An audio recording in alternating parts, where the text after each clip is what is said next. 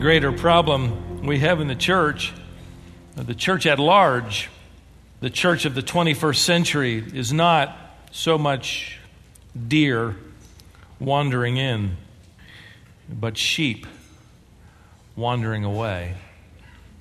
Spiritually drifting, wandering sheep. And James will end his letter, by the way, if you have your Bibles, turn to chapter 5, the last two verses with a warning related to this wandering, this drifting away from the truth, from the assembly, from the flock.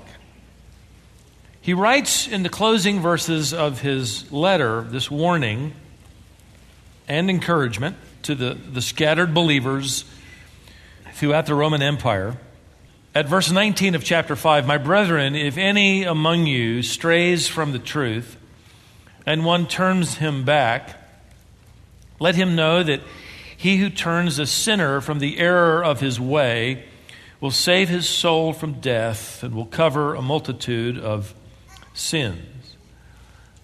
Now, I've read a few commentaries and I've certainly heard a few sermons over my days that would use this text as a soul winning text for evangelism. Now, there's certainly some truth to that kind of application, but the fact that you read the words sinner and save and death immediately leads you to assume that James cannot be talking about a believer. But that's exactly who James is talking about. This text is not about evangelism. This text is about reconciliation, about spiritual restoration. It's about the prodigal who's wandered away, who has turned back to the path, turned back as it were, toward home. See, James gets to the end of his letter, and he realistically and correctly assumes that there will be some among them, among the brethren, among the believers, a believer among the believers, who's going to wander away from the truth they've just learned from this letter.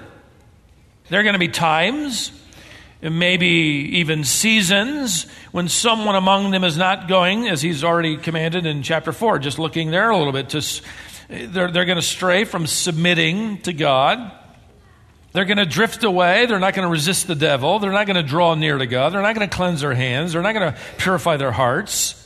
They're not going to mourn over sin and, and weep. They're not going to humble themselves in the presence of the Lord. And that's just a few of his imperatives. He knows that there will be some, if not all, at some point in time, who will experience a day, a moment, an hour, a month, maybe a year, where they will not surrender to the Lord. And so he ends this letter by delivering this warning. He'll describe the runaway and then he will describe the rescuer. Now, there are two primary characters in this scene that we'll study the prodigal and the pursuer, and then we'll notice the prize.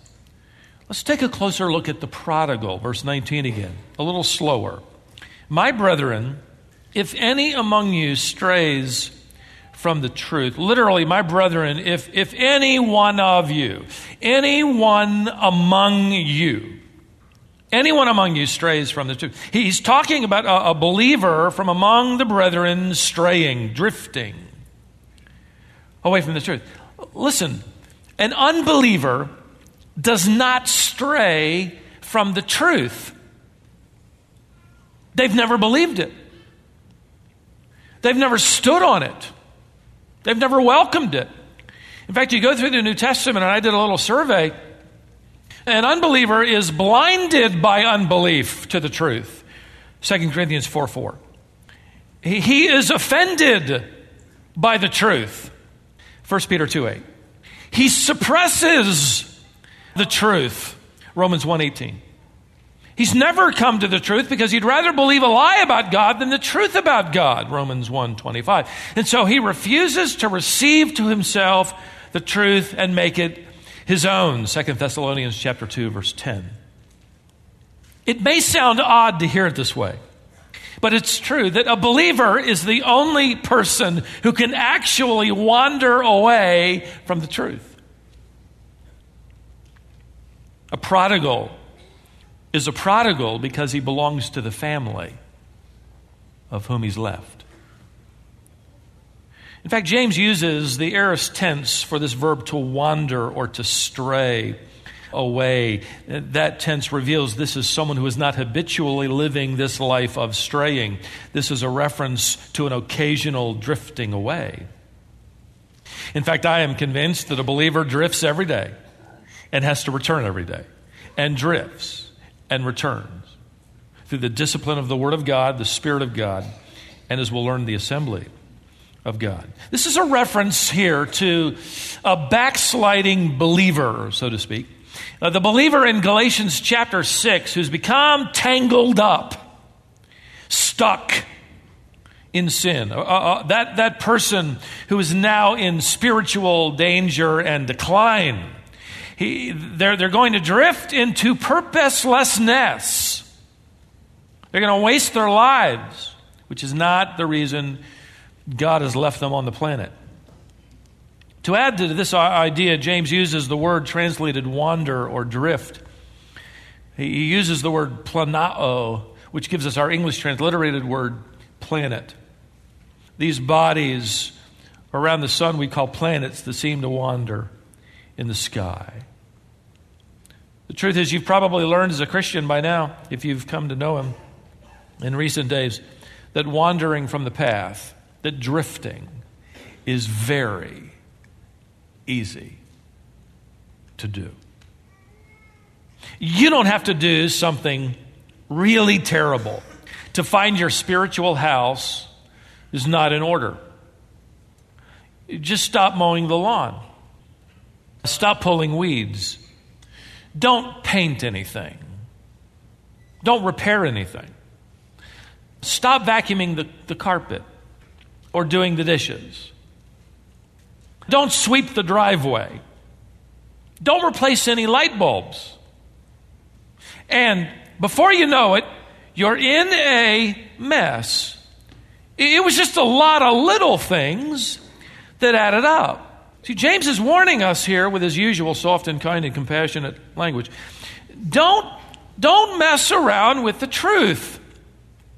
Don't barter with the truth. Don't negotiate with what you've learned in James. Don't, don't, don't put it in little packages and say, I'll take that one, that one, that one, that one, and that one, and I won't take that one, this one, or that one. See, this is the meaning of Hebrews chapter 2 and verse 1, where the believer is challenged to pay close attention to what he's heard so that you will not drift away. Drifting from the truth is always connected at some point with a decision or two or three. You just thought you'd coast along, and you've discovered that you never drift forward.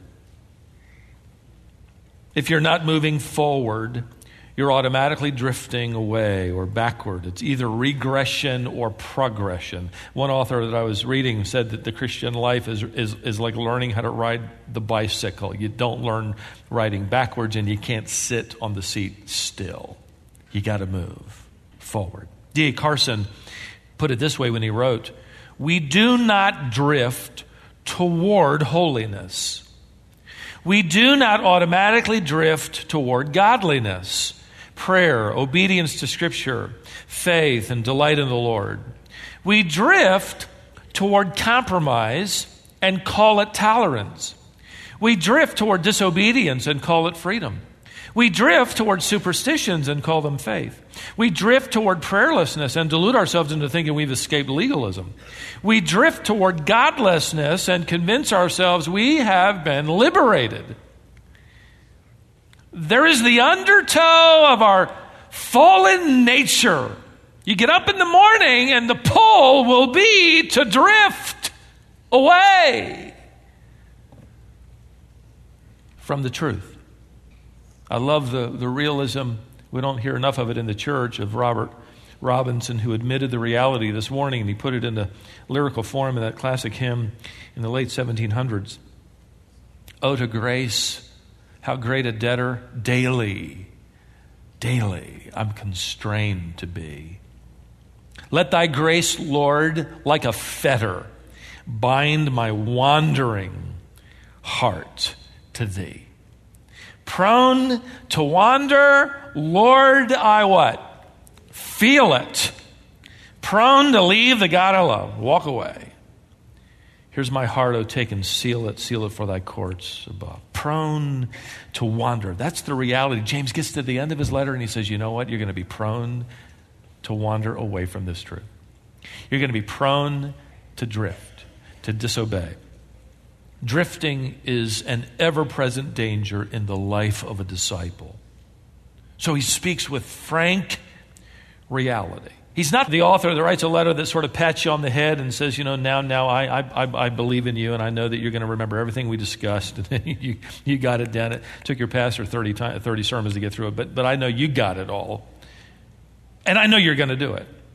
I know you won't have any problems. No, if you look back at the text, he says, he says, my brethren, if, if, that is, the, that, that is in the Greek construction, the probability of experience.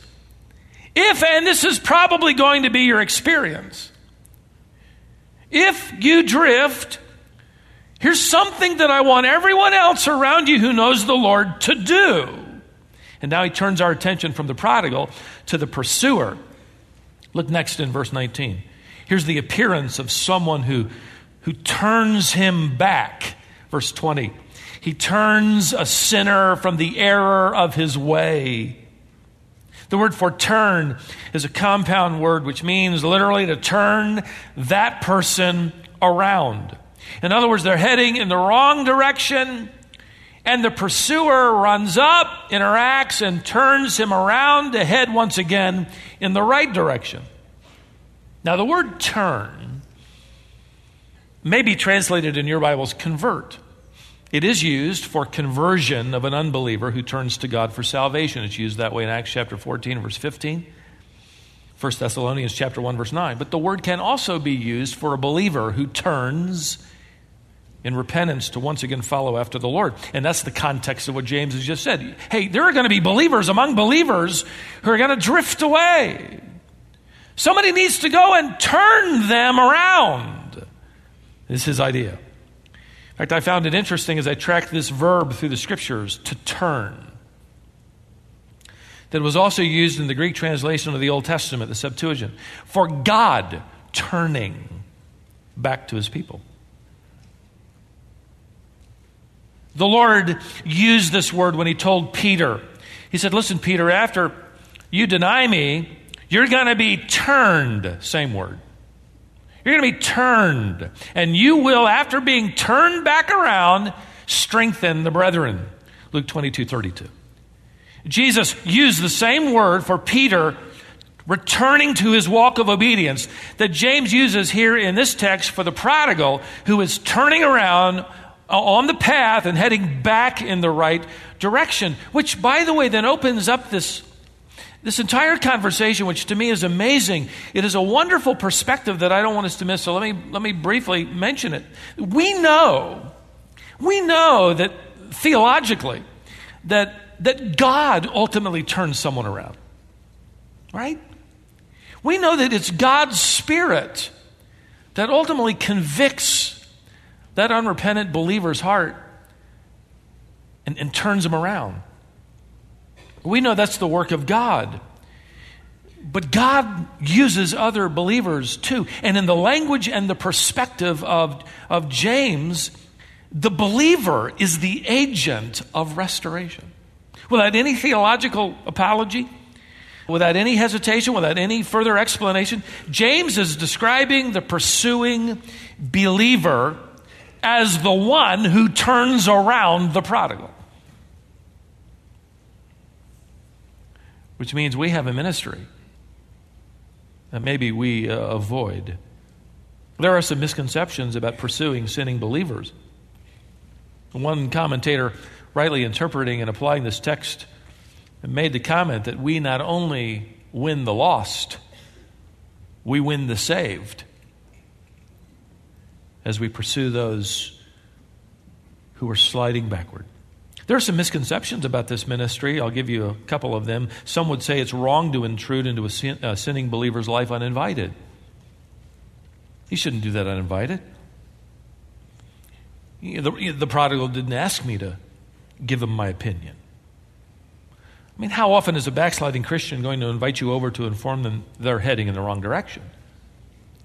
No, the prodigal stops inviting you over. Because whenever you're around them, they sense the guilt of their waywardness. And you might even tell them, I want you to know I'm praying for you.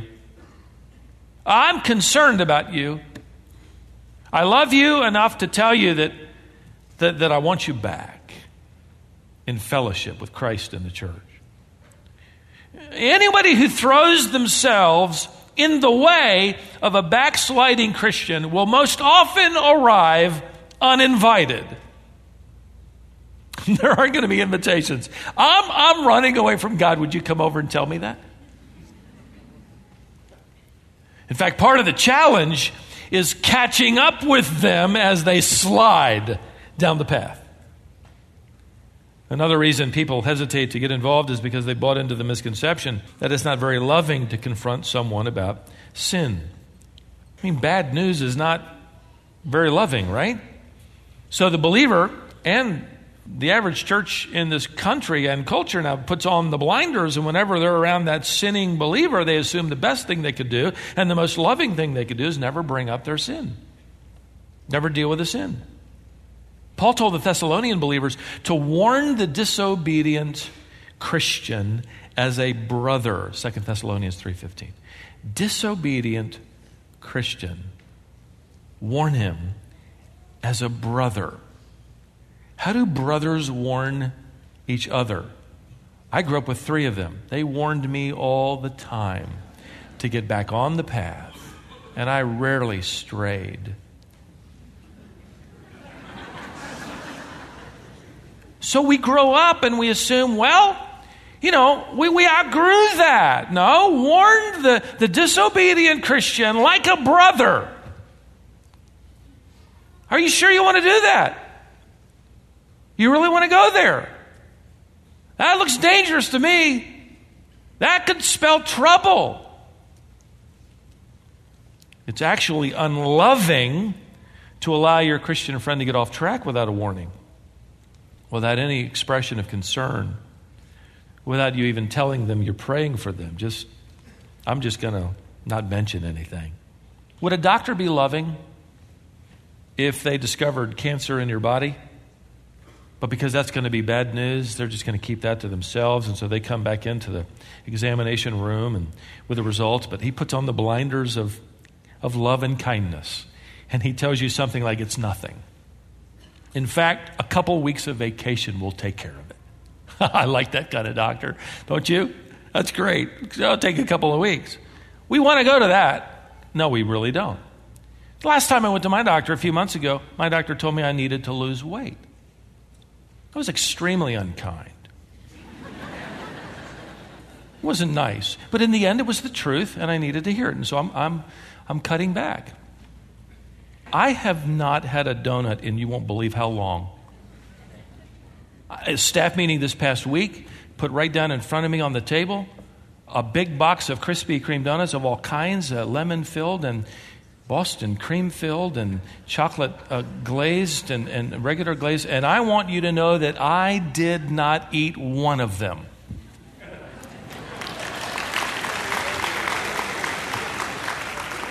I did not eat one of them.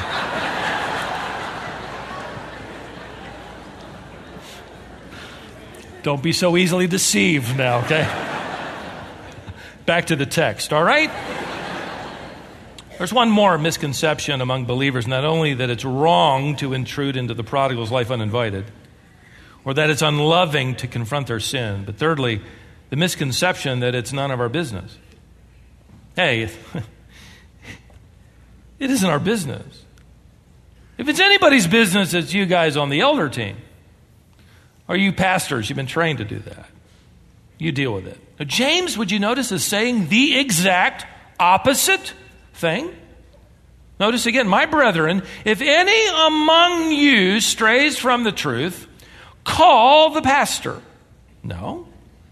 And one, implication, antecedent, among you one among you, the brethren, turns him back You see, in the mind of the Spirit of God through James the writer, this happens to be the business of other believers. And the person who says, Well, you know, I've never seen that done, well, they may not be so much reflecting on the integrity of the biblical command here, they may be reflecting on the integrity of the church and other Christians. What would you think if your house was on fire this afternoon and you got home? You called the firefighters and they showed up with sirens blazing and in all their gear and, and they came over to you where you were standing and they said to you, Hey, is this your house? And you said, Yes.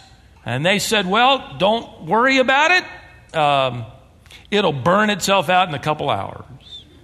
What would you think? You'd say, Do your job. Your job. Well, what if you saw a policeman standing there watching a gang of boys beat up another boy? You know that immediately you would think to yourself, why isn't that policeman doing his job? You see, a Christian who sees his brother or sister drifting away from the truth and says, It's none of my business, does not understand their assignment. It is their job. It actually is our business. And you know why? Because we, of all people, understand that the stakes are so high. Would you notice the prize involved as the pursuer chases down the prodigal? Look at the prize in verse 20. Let him know that he who turns a sinner from the error of his way is going to accomplish two things. First, he will save the prodigal's soul from death. We'll call this a rescue back from spiritual calamity. The pursuer is going to save the prodigal's soul from death. Now, what does James mean? James could mean physical death, death, an early death, the result of what the New Testament warns us of as the result of the discipline, which is unheeded, and repentance, which is not pursued. If it's, a, if it's the loss of salvation, it doesn't make any sense to discipline anybody and certainly not warn them of an early death. They are facing spiritual calamity. John describes the possibility of physical death as discipline in 1 John 5 16 to 17. Paul described in uh, the church in Corinth as having had among them those who now sleep, that is, those who've died because of unrepentant sin, 1 Corinthians 11, verse 30. Watch yourselves, John the Apostle wrote in 2 John 1 8, that you do not lose your full reward. That as you face the discipline of God and you stand before Him, as it were, with, with an unfilled basket, so to speak, of reward, you forfeited by disobedience and unrepentance the fullest of rewards. It could mean physical death. James could also be using uh, the word for death as a metaphor that is for a death like existence. In other words, even though the believer is saved, and you cannot be unborn once you've been born again, but those who do not repent are facing the discipline of the word, the discipline perhaps of the woodshed, the discipline perhaps even of the wooden box that is the casket. And in that process, though the believer is saved, he's languishing in guilt and purposelessness and bitterness. Why? Because of drifting away. But then a brother or a sister says, You know, this is my job. This is, this is my role. And he comes along and he confronts us. And we recognize by virtue of their involvement that God's grace is knocking at the door, that the sin which has become an obstacle to fellowship with Christ, which we, we gain and regain throughout the day, we confess it. And we're rescued from what might be a wasted, death like life. Have you ever talked to a prodigal? And you've seen the hollowness of their eyes? And you've sensed the shriveled up state of their soul? You ever taken on this job and you've gone to them and challenged them and you feel like you're having a tug of war with the devil? You've got one arm and the devil has the other. And you know that they're, they're, they're walking down a path that is death like, unrewarding. Their spiritual vitality because of unrepentant sin dominating. So, this is a rescue back from spiritual calamity. Secondly, this is a reconciliation back to spiritual communion. Notice again, he who turns a sinner from the error of his way will save his soul from death. And notice, and will cover a multitude of sins. Peter would use the same expression a little later in his epistle love covers a multitude of sins. Don't get the idea, as many have, that this means we sweep sin under the rug and act like nothing ever happened, and that's really loving. That isn't. The pursuer does not help the prodigal by catching up to him and then sitting down with him to work on a press release. Let's, let's say something bland to the public or to the assembly. There is a Greek word, by the way, they're fairly intelligent people, for hide. It's not the word used here. This isn't hiding sin. This isn't sweeping it under a rug. This isn't explaining it away. This is exposing it and confessing it so it is covered, that is dealt with. The prodigal is coming clean. That's how you know he's turning around. No more excuses. It's exposure. And with that explanation, confession.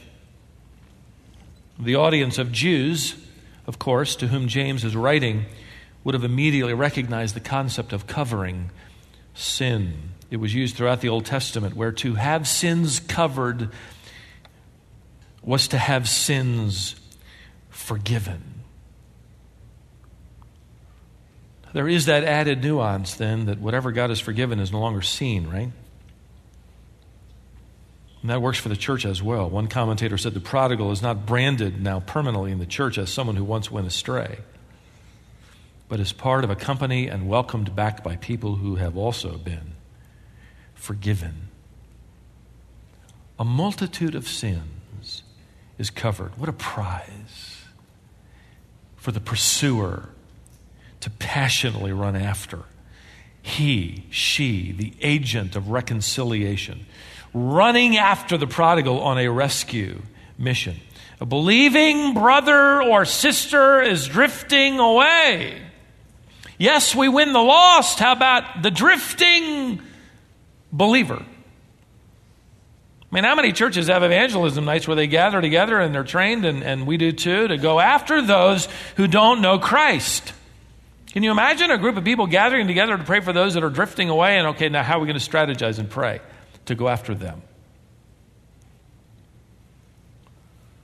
This one hopes and prays that these will be reconciled to spiritual communion with Christ and His church.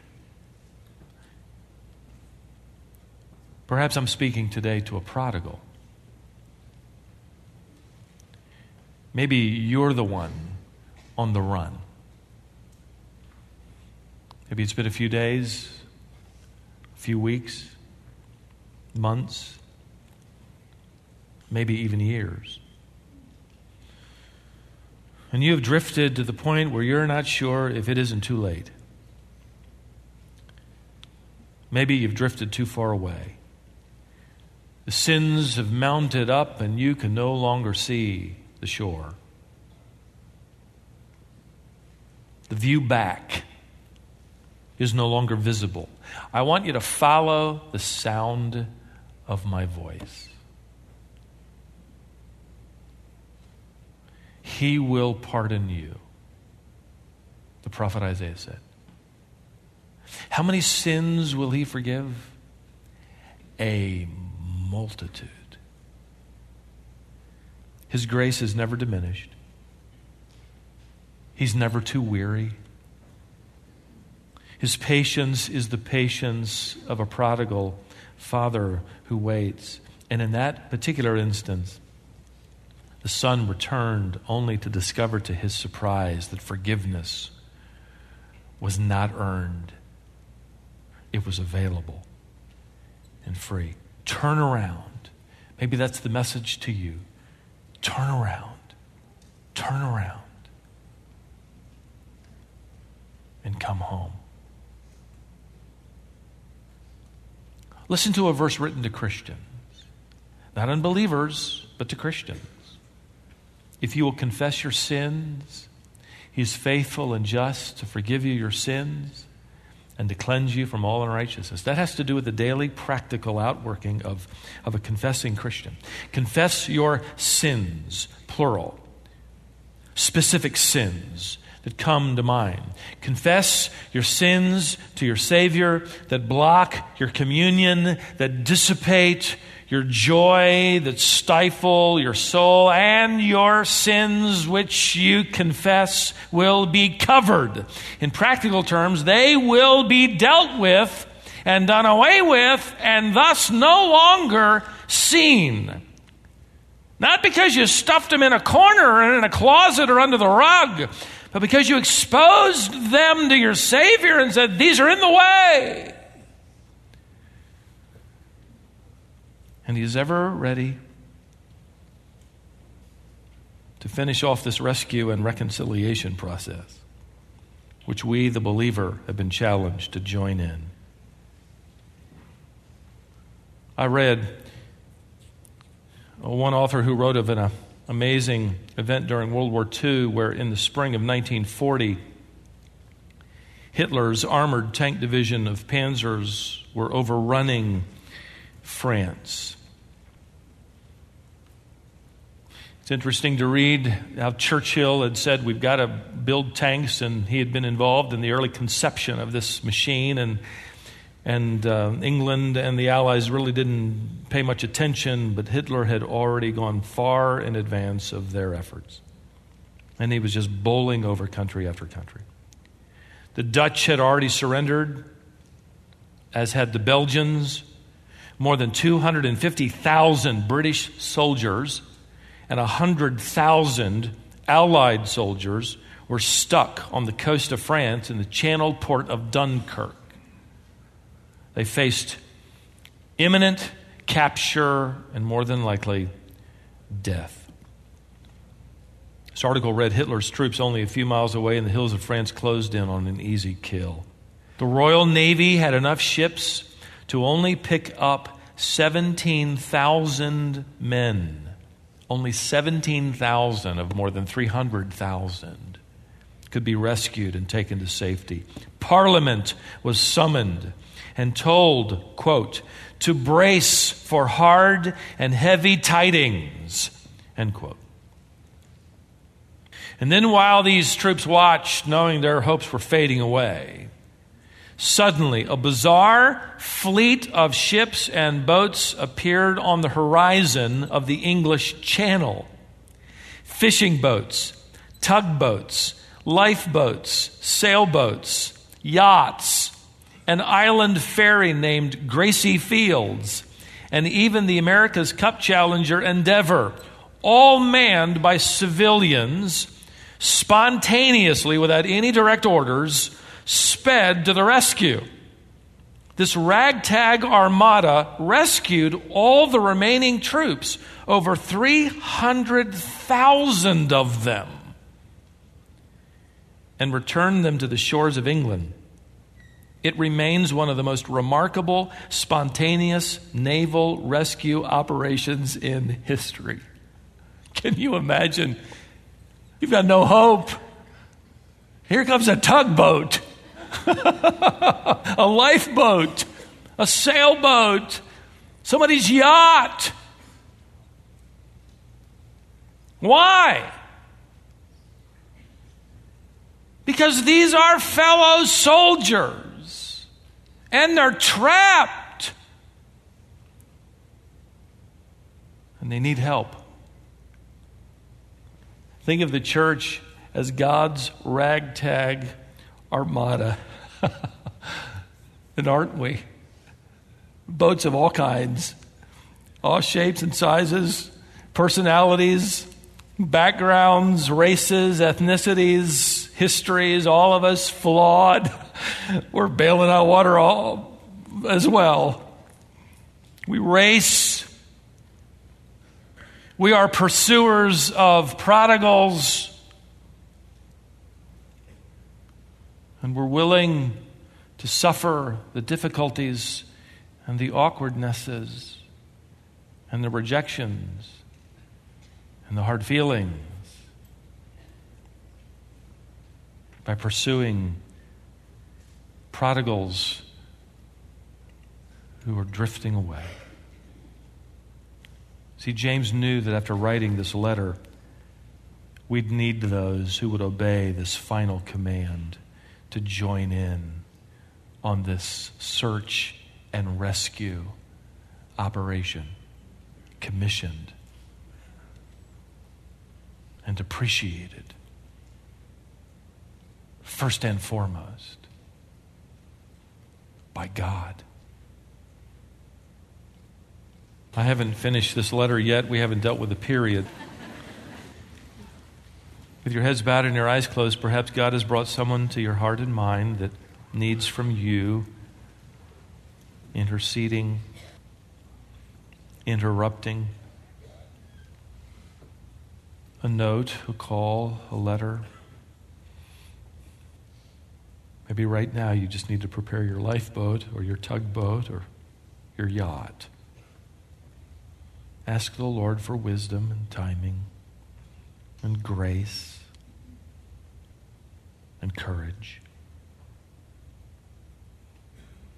Would that we would take responsibility for sheep who are wandering away. As you talk to the Lord, perhaps you're here and you're the prodigal. God in His grace has brought you here. Perhaps this message is the agent of reconciliation. Right where you stand, you're saying to the Lord, I'm going to turn around. Thank you for your full forgiveness.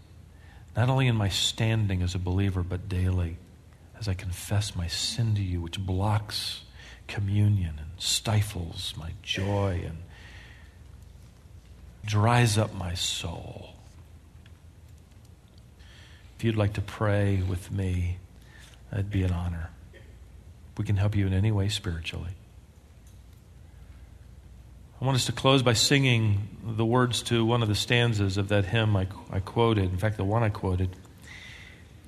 As we acknowledge again how indebted we are to the grace of God daily. And then we ask Him to bind us by His grace, and we admit to Him we're prone to wander, and to even this day seal us for the courts above, give us that kind of attitude and perspective and obedience. So let's sing this stanza, Oh to Grace, how great. Sing it out.